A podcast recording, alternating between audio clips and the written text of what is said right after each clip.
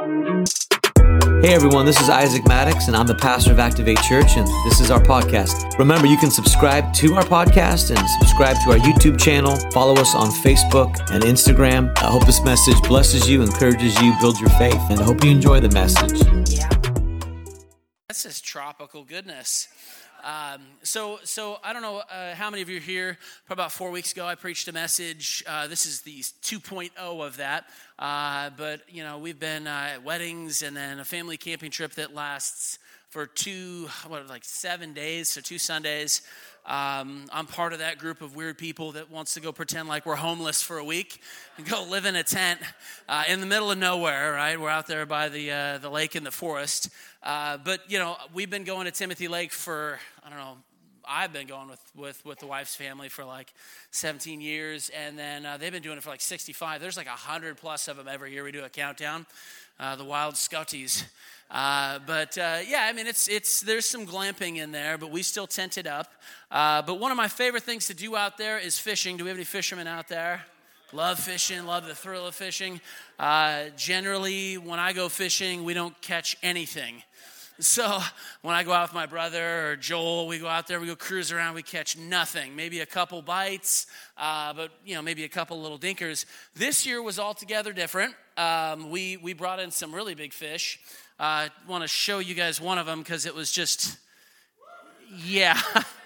that fish was 23 inches. By definition, is a steelhead. So this was up there at Timothy Lake. I mean, generally we're catching dinkers, 14, 15, 16s. Uh, William, where are you at up here? He's the, the master fisherman that pulled this thing out of there. Now, now I will say, don't don't get my my facial expression confused.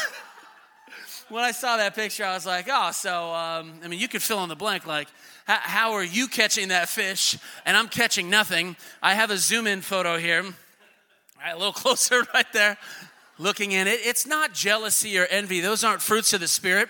So I normally don't operate in those. Uh, but yes, uh, it, it, was quite the feat. I mean, so if, uh, if any of you have any interest in knowing where the money hole is, I mean the money hole, because people are cruising around there, trolling all day long, and we were off on our own little finger, uh, but it's a secret. You can come talk to, to Joel or Jared or myself. We may be willing for the right price. Uh, to divulge where the money hole is because the kids loved it. I mean, they're just sitting in the boat. You just hook up a rope to this thing that's in the water we won't use, um, but you just casting out power bait, and one time after another, fish are, I mean, just jumping on the line. I couldn't believe it. So it was a great time. Hopefully, you guys are enjoying your summer. Um, so, so I want to want to get right into into the word. Now, as I shared with you, this is kind of a 2.0 of my last message, uh, which was titled uh, "Finally Free," because I choose to be. Right? Put the power where it belongs. Your ability to make a choice you choose, right? You can't choose your circumstances. You can't choose uh, how you get to where you're going to go, but you have a choice and a responsibility to choose the right thing, okay? So, uh, with this message, we learned about being a captive, right? Which is where things happen to you that are outside of your control, right? You didn't do anything, it just kind of happened to you and it turned out not good. Uh, that's being a captive, right? And that was Joseph. And then being a prisoner, right? Where you got things that you've done in your past uh, that you're not proud of, that maybe you haven't forgiven yourself or haven't let go. And so we looked at how to address both those scenarios so that in your current, in your now, you can live free. Amen? So, so the verse uh, for the Joseph one, just to kind of recap, because the two blend really nicely. Um, the, the first is Genesis 41. This is in regard to Joseph. It says, Joseph named his firstborn Manasseh, for he said, God has made me forget all my trouble of my father's household. And he named the second Ephraim, for he said, God has made me fruitful in the land of my affliction. And how many of you love the word of God? Even if you don't, you need to. It's amazing, right? It, it is instructions for your life. It'll feed you, it'll empower you, and it'll help you to make good decisions, right? Yeah. So what's interesting is his firstborn is, is God showed me how to forget, and the secondborn was uh, God showed me how to be fruitful in my affliction. Uh, the, the, the, the, the next chapter, Joseph's dad, who's giving the blessing over these sons, goes ahead and flips it.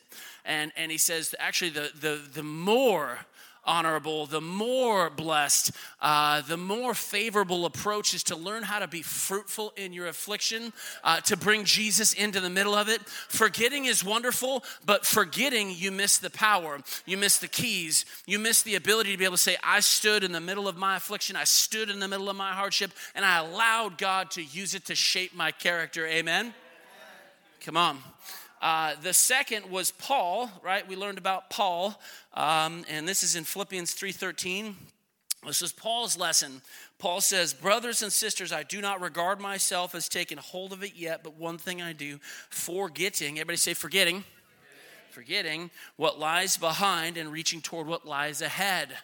This is, this is traditionally the dilemma within the Christian faith is, is we're really good. Uh, when we hear a message, we want to move forward. But the problem is, unless you let go, unless you forget, unless you release your past, release yourself from mistakes you've made, it's really tough to move forward. Amen?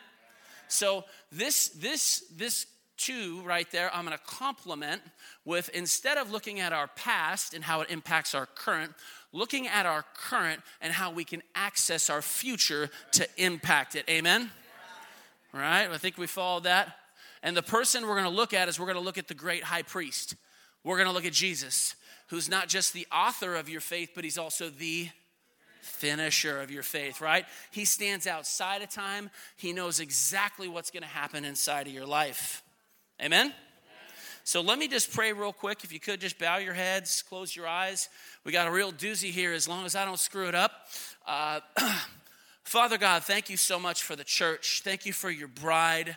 Uh, the, the, more that we study, Lord, in the book of Revelation, we see just how much you loved your bride, how much you love your church, and how, how majestic your church is going to come in its final form, God, where we're all going to be healed, where we're all going to be well, where we're all going to be perfect, where we're all going to be redeemed of our lives in this world. You didn't choose to take us out of this world, God. You chose to keep us in, God, that we could be a testimony to the world of your goodness, of your patience, of your love, of your grace, and of your mercy. And God, I pray through this word today that you would illustrate to anybody, Lord, that's in a situation right now, God, that has them feeling a little frustrated, a little tied up, uh, a little bit uh, wondering why this is happening to me, and maybe just a little bit ticked off at you. God, that, that you'd be able to highlight and empower them to know there's a better way to go about approaching these things on a day to day basis. Amen? Yeah, yeah. So many of you know uh, me and my wife. We were youth pastors here for like three years. And my beautiful bride right there. She's the hot brunette up front. Uh, hot. We can say that in church. Don't get it confused. Um, so we've been working on building a house in Bend right? Love Bend. Bend is kind of our homeland. Um, so, beginning of COVID, you know, we bought some acreage out there in East Bend, and then we've been building the house. But I've included it in a few of my messages. It has been one thing after another. Building in the middle of all of this has been really fun. One of my favorites, say this facetiously, because I won't lie from the pulpit. Uh, one of my favorites was was when the well company came to dig our well right? So that we could have water on our property. They came when we weren't there, um, and they just decided to dig a well on somebody else's property, right? They didn't even dig it on mine. They gave him GPS coordinates and even put a, a, tire out there. I mean, you could miss 20 yards anywhere and you'd have been fine. They just decided we're just going to take her off on the other property over there. When I talked to him, he says, Yeah, you know, you can work it out with the neighbor and you two can have your own joint well. And I said, All right, well, here's what we're going to do we're going to get another well company and you can figure it out with my neighbor how you've trespassed and dug on his property. Um, dealing with the county, right? That's always fun, right? They want this, that. And I'm like, I thought I already paid you. No, there's another fee. Uh, dealing with getting financing secured, which is always crazy. Uh, and then you just couple that with just general life. You know, you're building there and yet you're here, and every dollar you have goes to this thing. Uh, and yet there's no kind of day to day satisfaction, right? It's all delayed gratification, which is not fun. Uh, but one, one highlight for us is we decided to invest in a security camera. Security camera, it was the best thing ever. Was. Uh, was the best thing ever. I mean, we got this thing installed. My father-in-law and I got a T-Mobile line hooked up to it, so on my phone I could look every day, right? So I got a little bit of hope. So did the wife. I was sending pictures every day, right? I could see the painters coming in. I could see the people installing siding. You can begin to see your dreams come true on a day-to-day basis on this phone um, until uh, uh, Judas Iscariot uh, decided to come in the middle of the night here a couple weeks ago and. Um, take the camera. Who knows where it is at this point? Uh, I get, I wake up and I've got um, messages from the thing telling me, "Save me." It's like 3:40 in the morning. Like uh, we've noticed, we've detected, you know, some motion on the property. 3:45, there's motion on the property. Four motion on the property, and that's the end of it. And uh, they've effectively taken it apart, and I don't even know what happened to it. But uh, for us, it was it was kind of personal. We were like, "Hey." Hey, we don't get to see this thing all the time. And so for us, it was progress. Like we could see, we could see some of the vision, right? We could see some of the fruits of our labor begin to, to come to fruition. So when they took that away, it was kind of like, wow, all right, it's a little personal. I'm gonna hunt them down when I get there. I already told the sheriff, I said, I listen, I got this thing on my phone. It's gonna alert me if they ever happen to turn it on. I got GPS tied to it, and I will find out who did it. Uh, but he said, not likely. They probably smashed it and threw it in a garbage thing and then stole things on your property. So, kind of sad, but you know, here's the nice pastoral pivot here. We're like, you know, but this is how it relates to life. you know, when we can see things, it helps with our vision, right? Seems really obvious. You need vision to see things, but but yeah, sometimes you just you, it's helpful to see it. A lot of times with your kids, you, you don't know, am I doing good or doing bad? Well, we won't know for 15 more years, so hopefully we're doing the right thing, right? Uh, in our marriage, are, we doing good or are we doing bad? I, I, don't know. Finances, are we doing good or are we doing bad? I don't know. Uh, but when you can begin to see it, the vision, it really changes things, right? So, so what we know for sure about Jesus is that Jesus endured just unbelievably challenging situations. He, he really did. But he had a vision right? So, whereas on our past message, it was really all about going into the past uh, and getting that healed and whole and well so that we could be well in the current. Today's message is really tailored about being where you're at right now, regardless of what the circumstance is, and being able to, like Jesus, access what's ahead and plant it smack dab in the middle of right where we're at. See, it's this, it's these, it's these verses of Jesus who was who was divine. He was 100% God, but he was 100% man, right? But yet, the, the humanity of him at times really stands out in the text. You can really see him in there sometimes. Like, you, you ever read the, the section there in Luke uh, where they're going to, to, to, to, to deal with getting Lazarus raised from the dead? He's behind the rock, and Jesus is, is, is with the people, and everyone's crying. And you see Jesus, it says, Jesus wept. That's like a verse. Jesus wept. Well, why would Jesus weep? He's going to raise him from the dead, right? I mean, why are you crying? It's because Jesus feels everything, knows everything.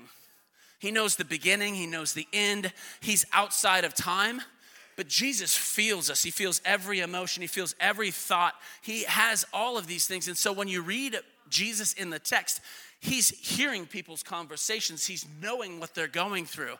And every once in a while, it kind of creeps out, but Let's jump into to one of our main texts for the day. Let's see how Jesus actually did this. Go to Hebrews chapter 12, 1 through 2. And this is right after Hebrews 11, right? The great cloud of witnesses, which, you know, is all of the, the Hall of Famers in the kingdom of God. And it says, Therefore, since we have such a great cloud of witnesses surrounding us, let us rid ourselves of every obstacle and the sin which so easily entangles us, and let us run with endurance the race that is set before us. Looking only at Jesus. Everybody say that for me. Looking only at Jesus. Looking only at Jesus. That's how you run the race. Looking only at Jesus, the originator and perfecter of the faith, who for the joy set before him endured the cross, despising the shame, and is sat down at the right hand of the throne of God. So, is that how you feel about overcoming really big obstacles? Joy? Who for the joy set before him.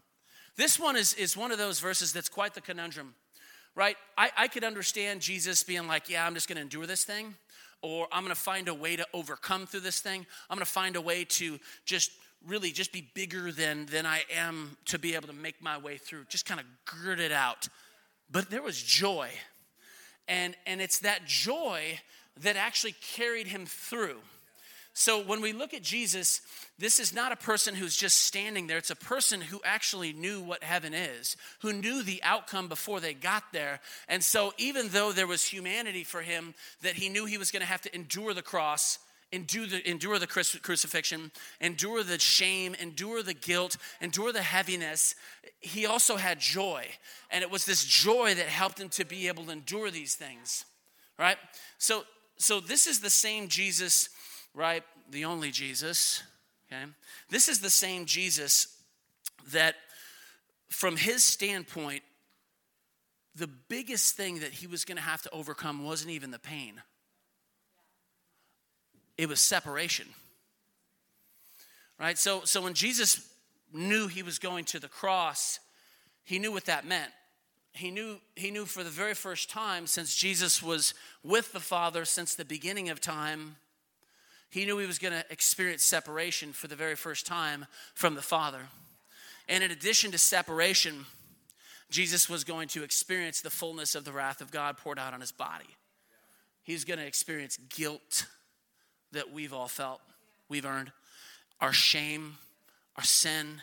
The penalty of all these things was going to be poured out on him while he's separated from God. And yet, this is the same Jesus who says, But for the joy, the joy joy. The joy. Mm. He, he really is amazing. You look into 1 Peter 1 18 through 20. It says, Knowing that you were not redeemed with per- perishable things like silver or gold from your futile way of life, inherited from your forefathers, but with the precious blood as a lamb unblemished and spotless, the blood of Christ. For he was foreknown before the foundation of the world, but appeared in these days just for the sake of you. Do you know he had you in mind? No, he really did. Uh, bef- before you were even a thought, he had you in mind. And, and we could go one step further, right? He, he knew your life, he knew the decisions you were going to make, he knew, he knew the church. Uh, he knew your family. He knew your own personal life from beginning to end before it even began. And you're actually the joy that was set before him. You were the joy. The joy. Uh, uh, it, it changes when it becomes personal when you realize that, that you were the actual joy that Jesus had. Like he had you in mind. We, we have the tendency to look at things so big picture, like, yeah, you died for the world. No, he died for you personally and it was it was the joy of seeing you redeemed the joy of seeing you saved the joy of seeing you freed up the joy of seeing all the shame and all the guilt and all the pain that was personally yours taken on his shoulders. That was a great joy to him. That's how he endured the cross. There was something about jesus that he was able to look ahead in the middle of a situation that's what I want to touch on today. Is, is how do you have joy? How do you endure? How do you make it through a situation that seems so unbearable? Right? Whether that's whether that's your kids, like raising kids in today's generation, it's hard. I'm sure that's hard in every generation, but it's hard. You don't really know if you're doing good or bad. How about your marriage if you get into a sticky situation? How do you move forward? How do you endure? through the pain? How do you endure through the shame? How do you endure through these things? Your finances, you lose your job your vision. Somebody gets sick, somebody dies. How do you endure through these kind of things? Well, Jesus' example is pretty simple. It's he's gonna pull from what's ahead, he's gonna pull from future, he's gonna pull from prophetic, he's gonna pull from the word of God over, over his life, okay, and he's gonna bring it into right in the middle of his situation so that so that it can begin to be seen through the perspective of the lens of God seemingly pretty complicated, but it's not. You see, Ephesians 1 4 through 6, it says, just as he chose us in him before the foundation of world of the world that we would be holy and blameless before him in love he predestined us. He already knows. Psalms 139 16 i love this one. This, this you, you ever have verses in your bible that like are just super personal? Mm this is one of those for me, personal. This, this, this chapter in Psalms, if you haven't spent time in, in this psalm, I mean, Tiffany Lovelace preached on it a few times ago. I was like, that's my, that's my jam right there. It says, says, Your eyes have seen my formless substance, and in your book were written all the days that were ordained for me, when as yet there was not one of them. Your God loves you so much, so much. He knows every day of your life. There's nothing that catches him off guard. He's not surprised by the situation in your life. He's not surprised that things aren't going the way that you thought they were going to go. He's not surprised that you're that you're facing some difficulties. He's not surprised about these things. In fact, your days are ordained.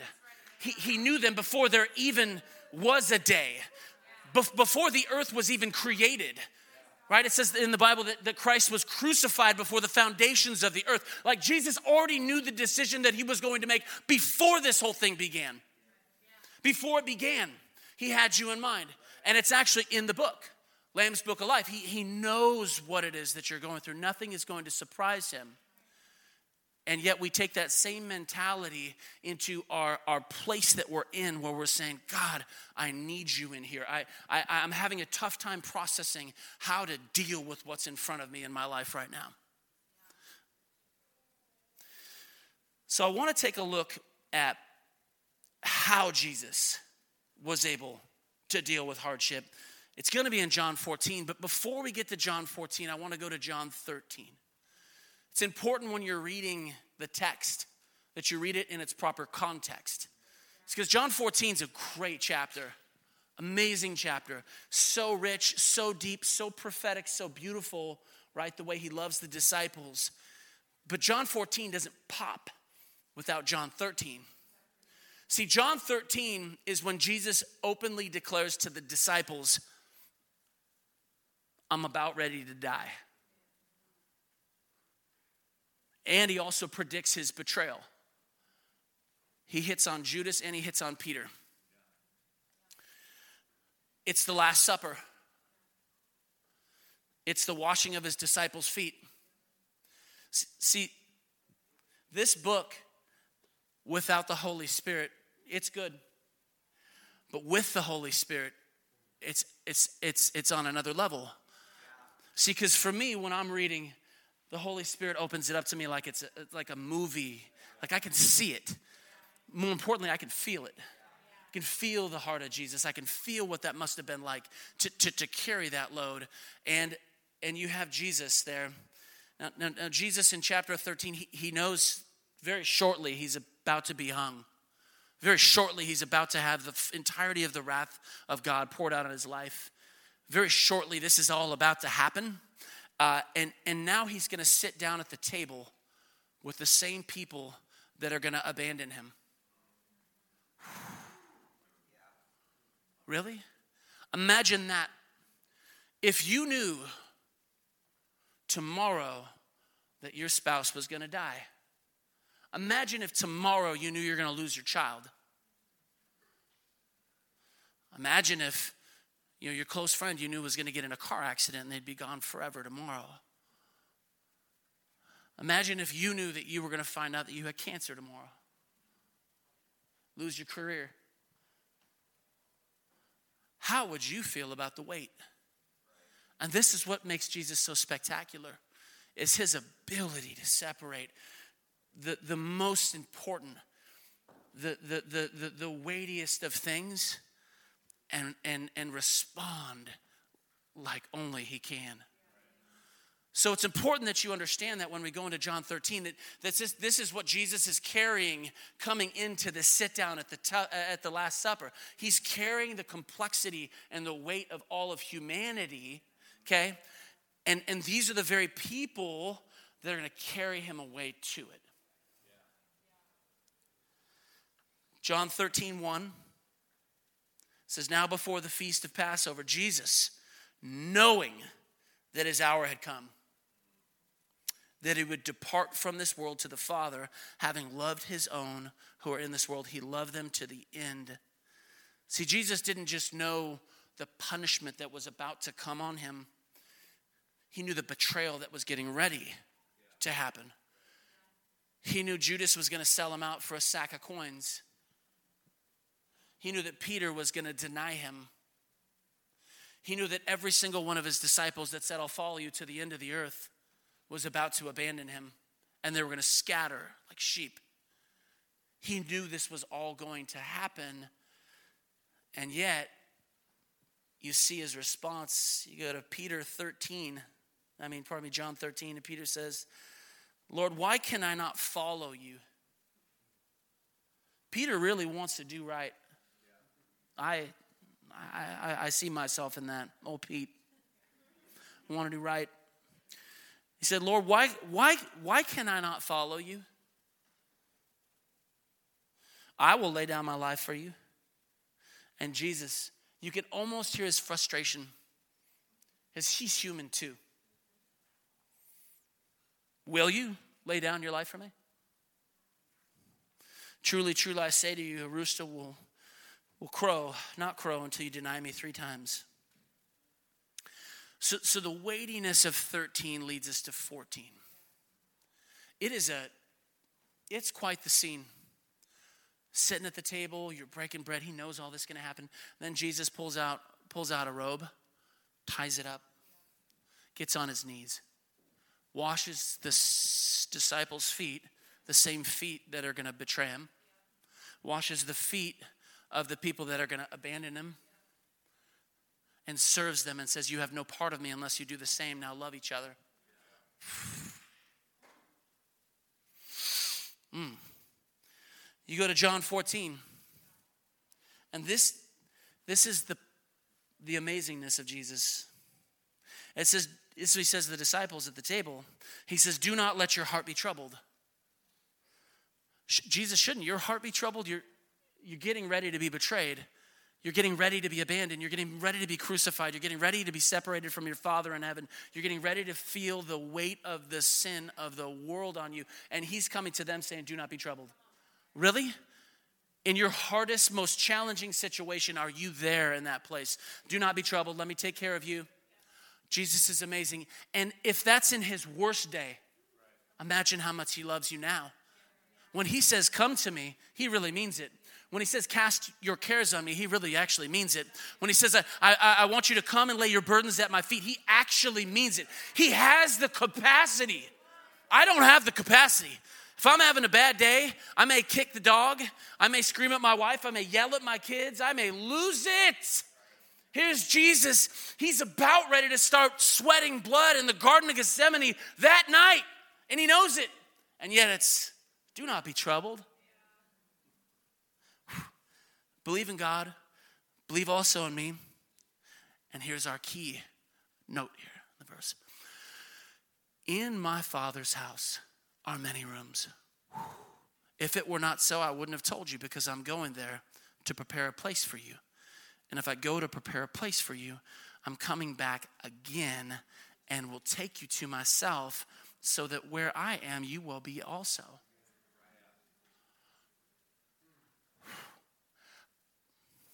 So here's Jesus. He's not telling them what he's really processing. He's not telling them the weight of what he's carrying. In fact, when he's in the garden, he doesn't even tell them. When blood is sweating down his face, he doesn't even tell the disciples. He said, Just pray. Just pray. Pray for me. Pray, pray. He doesn't need to dump on the disciples. He's big enough to carry the weight. And he says, You know, here's what we're going to do I'm going to reach ahead. Mm-hmm.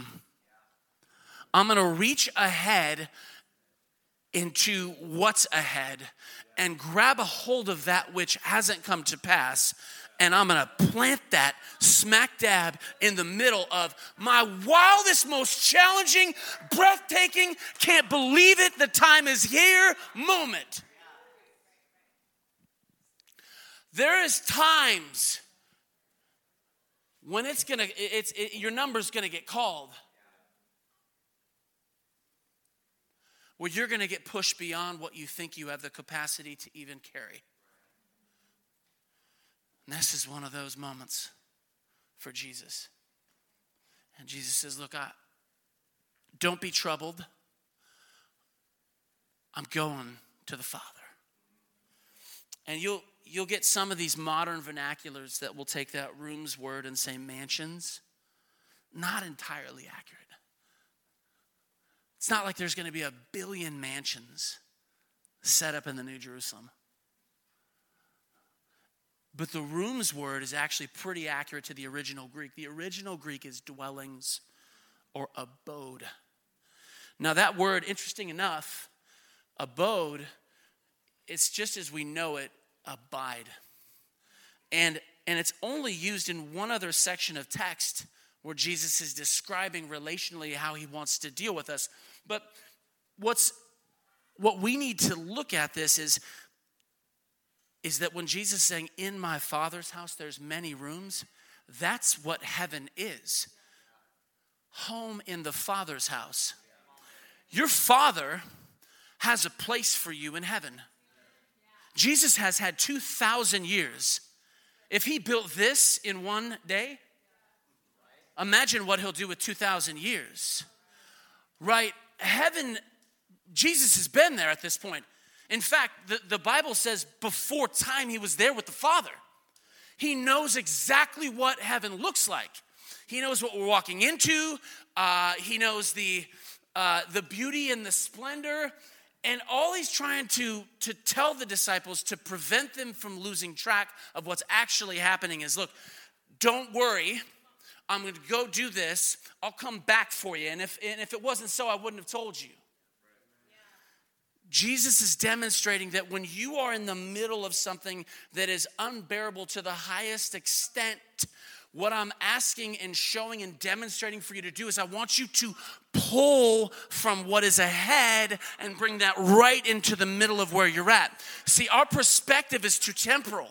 So when hardship happens, things that we don't like happen, we have the tendency to look through the now and say, Well, God, you're not looking out for me.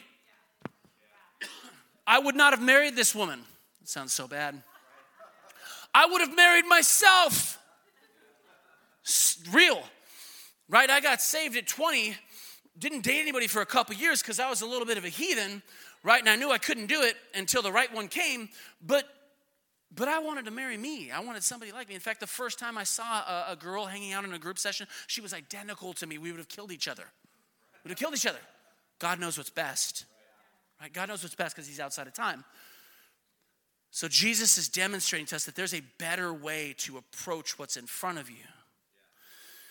Okay, John 14, 23 says, Jesus said to them, same chapter, if anyone loves me, he will follow my word.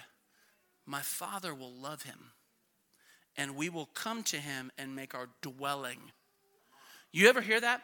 14, 15 in John, where they talk about Jesus, like, I want them to have what we have as much as you're in me and I'm in you, they'll be in me and they'll be in you, and you'll be in them and I'll be in them. That's the abode we're talking about. Jesus is explaining this to them, but they just don't get it. Right? John 15, 4 says, Abide in me, and I in you. This isn't a, a friendly ask. This is, this is him saying, if you want to make it. 15, he's still there. He's still with the disciples. He's saying, You need to abide in me as much as I'm going to abide in you in order for you to be able to make it through what's going to happen. It's the abiding in that will liberate you to be able to be in a place where you can be able to have the strength to be able to make it through. So, what we want is we want to do things on our own, right? I'll figure it out. I'll try another way. Uh, I may have a better idea on how to fix this. When really what we need is we need to find a way to stay where we're at and call Jesus in to the middle of this situation because the wisdom that you need won't come outside of abiding. You may be able to get some specific ideas or thoughts from people, but the, the actual real solution to what you're going through will only be found in that intimate place of abiding where, where he's in the middle of your situation, where you call him in, because it's in that secret place where he's gonna give you the actual solution of what to pray. we, I want to say, know how to pray, kind of. We kind of want to pray. But when stuff gets really heavy, we'll pray. The problem is, what are you praying? Take me out? Is your prayer really? I mean, is it really like Jesus who said, Not my will be done, but let yours be done? The only way for you to be able to have a prayer life like that in the middle of a situation is you have to find a way to be able to bring him into the middle of it and say, I don't exactly know how I got here, how I'm gonna get out, or what is actually gonna need to happen in order for me to move forward. But I know you do. You have a plan. And if I bring you into the center of this and I abide in you and you abide in me, then I'll be able to carry my way on through. So when I preached a couple weeks ago, right, I talked about the janitor's keys. Right, that when you go through a dilemma, when you go through a tragedy, when you go through a hardship, when you go through a challenging time, if you run, you'll get sent back around the mountain again. Some of us are really good at doing the same tread around the same mountain. You're not going anywhere. Because once you're done, you're like, all right, I'm done with this. All right, buckle up. this looks eerily familiar, Jesus. It's because it is. Maybe a change of scenery, but it's, it's the same thing. But if you can remain in the middle and not move and stay there, you'll receive through your victory keys right? So those keys are what the church should actually be most known for is having the keys to unlock a poor marriage because you experienced what it was like to be in the middle of that and you allowed God to come into the middle of that and be able to give you the keys so that when somebody else is going through something, you can provide an actual solution versus just running and hiding, sitting and waiting. This is what Jesus is saying, I want you to do. He says, Abide in me and I abide in you, as the branch cannot bear fruit of itself unless it abides in the vine, neither can you unless you abide in me. If you abide in me, if you abide in me and my words abide in you, you will ask what you desire and it shall be done for you. By this my Father is glorified that you bear much fruit. Right? So, how do we know what we should ask? Abide. What's my desire versus God's desire for me? It's in the abide. Well, what, what about the, the solution and the answer? It's in the abide. It's in the intimate, it's in the dwelling together. It's in the middle of it. God's not created us to run. God's not created us to be isolated. God's not created us to just forget everything, although that's a nice cherry on the top because even God can forget. I think that that's a gift for the kingdom that we can forget. But He doesn't want us just to forget, He wants us to learn how to be fruitful in our affliction first and then get on to forgiving. John 14, 28 says, You heard that I said it to you. I am going away and I'm coming to you. If you loved me, you would have rejoiced because I'm going to the Father. So this this is this has got to be a sense a place of frustration for Jesus. He's like, I can't really tell you. I just can't. But if you knew what I knew, you'd rejoice that I'm going to the cross.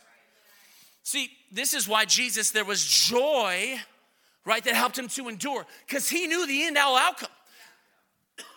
Peter was frustrated. He's like, Why? You don't need to go. I'll do whatever it takes. The disciples, they really tried. They really tried. And it's fun because we pick on them because we get to look from, from you know, the rearview mirror, right? I'm pretty sure I would have sounded probably the same, if not worse, right? To be fair. But, but he's saying, if you love me, you'd rejoice. Why would he say that? He's saying that because from a future tense, he's pulling in to say, you know what? You don't know what you're rejecting. You don't know what you're saying no to. You know how many of us have a, uh, if you knew, you'd rejoice in it situation? Sickness? You'd rejoice if you knew. Lost my job? You'd rejoice if you knew that it opened the door for a better job. I missed out on a house. You'd rejoice if you knew that the next one that came up was better than this one. That girl or that guy that you got the hots for outside of your spouse that's not, let's not get it confused here, but that that wasn't the right person. You'd rejoice if you knew what was next. You'd rejoice if you knew what God had in store for you. Your days are not numbered, your time is not done. Jesus is not complete and finished with your work. You have no, no nothing to really do other than just to rejoice in the fact that He will carry you through. She's trying to say to him, if you love me, you would have rejoiced because I'm going to the Father. But it's also, Jesus needed to go to the cross to complete his work. He needed to go to the cross to complete his work, but even more so, to secure a place for us all in heaven. Peter didn't realize what was on the line, Jesus did. Jesus has been to heaven, and the disciples had not. So, how good is heaven? I think one of the reasons why we get stuck in the now with death, sorrow, addiction, with pain is because we've lost sight of what's ahead. You see, in both these examples, Jesus is, is pulling from what's ahead to the now to place it right in front of the disciples to say, if you knew, you wouldn't act that way. If you knew, you'd rejoice. So, in the book of Revelation, it's just, it's just such a mysterious topic, heaven is, when you research it. But the Bible's so clear on it. As I was studying this out, it's kind of like, well, how is it just such a mystery? There's some unknown components, but there's a lot of known. Let the word speak for itself. Revelations 21, 1 through 4. This is John. He says, Then I saw a new heaven and a new earth. For us. We're pilgrims. This is not your home. Not your home. And I saw a new heaven and a new earth for the first heaven and the first earth had passed away. This place where you stand today will be gone. Gone. This won't be here.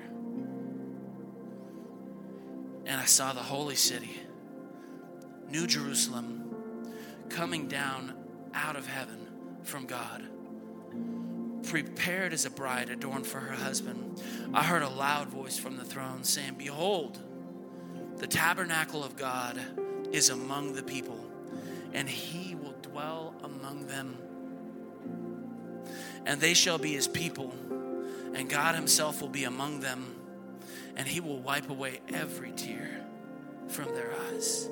And there will no longer be any death, and no longer any mourning, or crying, or pain. The first things have passed away. Jesus has been working on your home for over 2,000 years. When you think of home, some of us haven't had a good example. When I think of home, I think of rest, security, safe place. You take your shoes off, safety, love, acceptance. That's why when Jesus says, In my Father's house, you're gonna live there. You're to live in your Father's house where there's comfort and there's joy and there's peace and it's all brand new. In Philippians 3:20 it says for our citizenship is in heaven. It's not here. It's not here. We should stop thinking like that. When you interpret things through the lens of an eternal perspective, it changes how you evaluate challenges and hardship and obstacles and things that just seem out of place. We need an eternal perspective.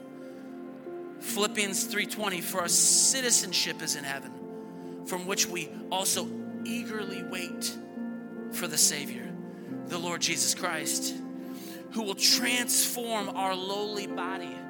I could use a transformation. Do you have arthritis?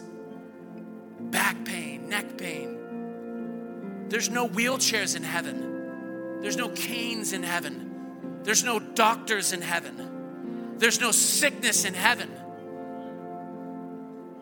You have a new body that's conformed to his glorious body. Do you think there was any lack in Jesus' body? He was healthy, young. It's a new body. Everything in heaven is near. You see, this text, through the original in Revelations, it threw the, the, the Jewish church just massive curveball. Because it's saying that, that God dwelt amongst the people, that He was actually there, that He was in the middle of the New Jerusalem. And in order to thoroughly understand just how huge this is, you need some context. You see, in order to actually have access to God, there was a courts system. The outer court was the court of the nations. This is folks like us. If we were in that time, we have no no no obligation to be able to go any further than the court of the nations unless you're a Hebrew by birth. Then they have the court of the women. It's as far as you can go and then the court of the Hebrew men. And that's as far as they could go. And then they went into the holy place. And this was reserved only for the high priests and the priests. They had access. But that's not even where the presence arrived. Once a year, the high priest would go into the Holy of Holies. They tie a rope around him too, just in case he fell out the presence of God was that thick and that strong. And he'd come in to make an offering, a sin offering for the people. That's the only access they had to the presence of God. So the notion that God would be amongst his people with no barriers, no courts, nothing to stop you from having access to God was so foreign, it threw them for a massive curveball. We're used to it here. When this worship team's up here and you raise your hands and God's presence is coming down and you feel it, you sense it in your bones. God is here. You couldn't do that then but you will be then 24 24 7. And what we feel here, what you sense here, what you're interacting with the presence of God, it'll be like that times a billion.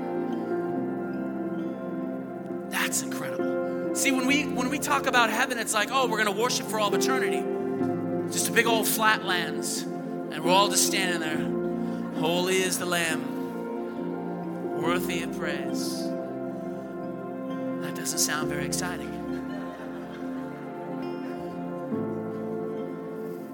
No eye has seen, no ear has heard, right?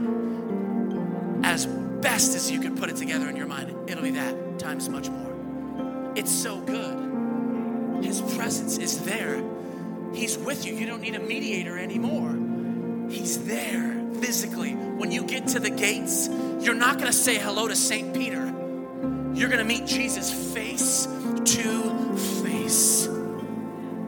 Your Savior with his pierced hands.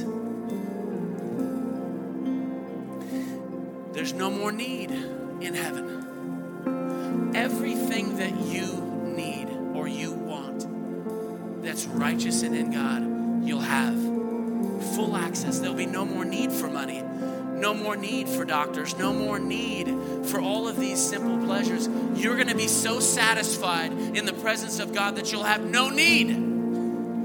Revelations 21 6 says, Then he said to me, It is done. I am the Alpha and the Omega and the beginning and the end. I will give you water to the one who thirsts from the spring of water of life without cost. This is the exact same water Jesus offered to the woman at the well. He wasn't talking about dipping in the bucket just for water. He was saying, The water I will give you will satisfy you, and you'll want no other water. It's the same water, and it comes without cost. This is satisfaction to every one of your earnest desires in God to be known, to be loved, to be affirmed, to be built up, to be known satisfied. And no more.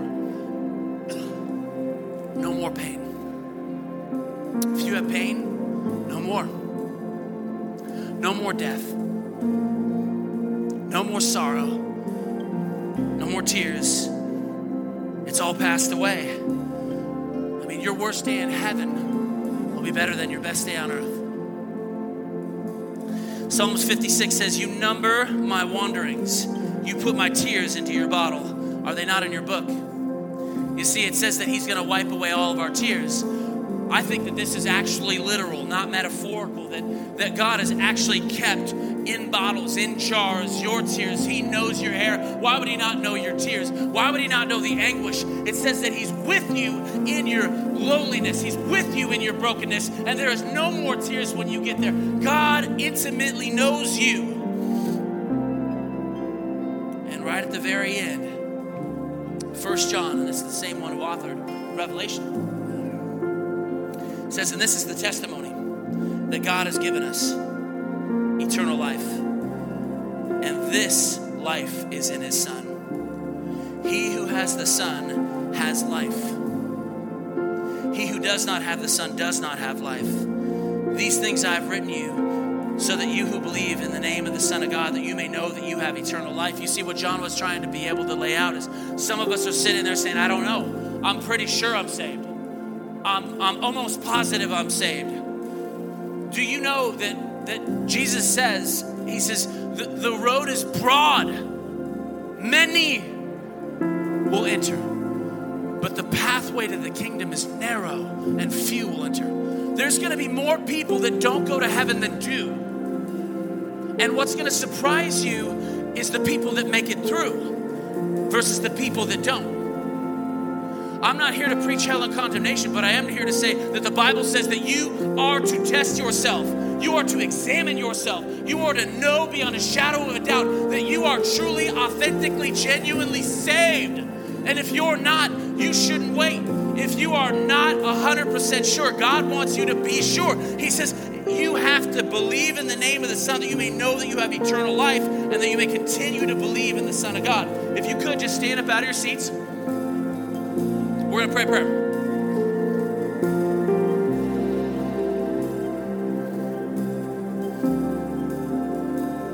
Just close your eyes with me for a second. Everybody to pray the prayer.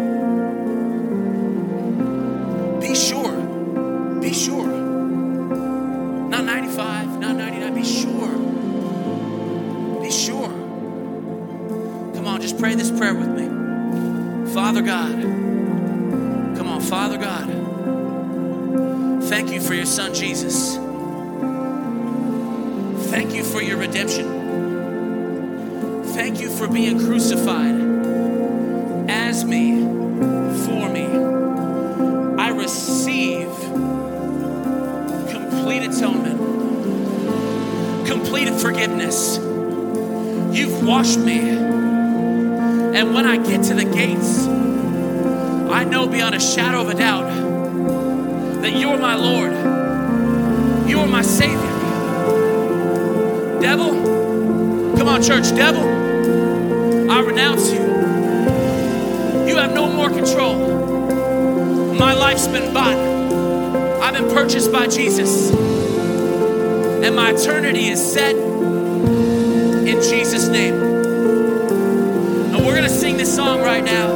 And I want you just to begin to lift up the name of Jesus right now and begin to declare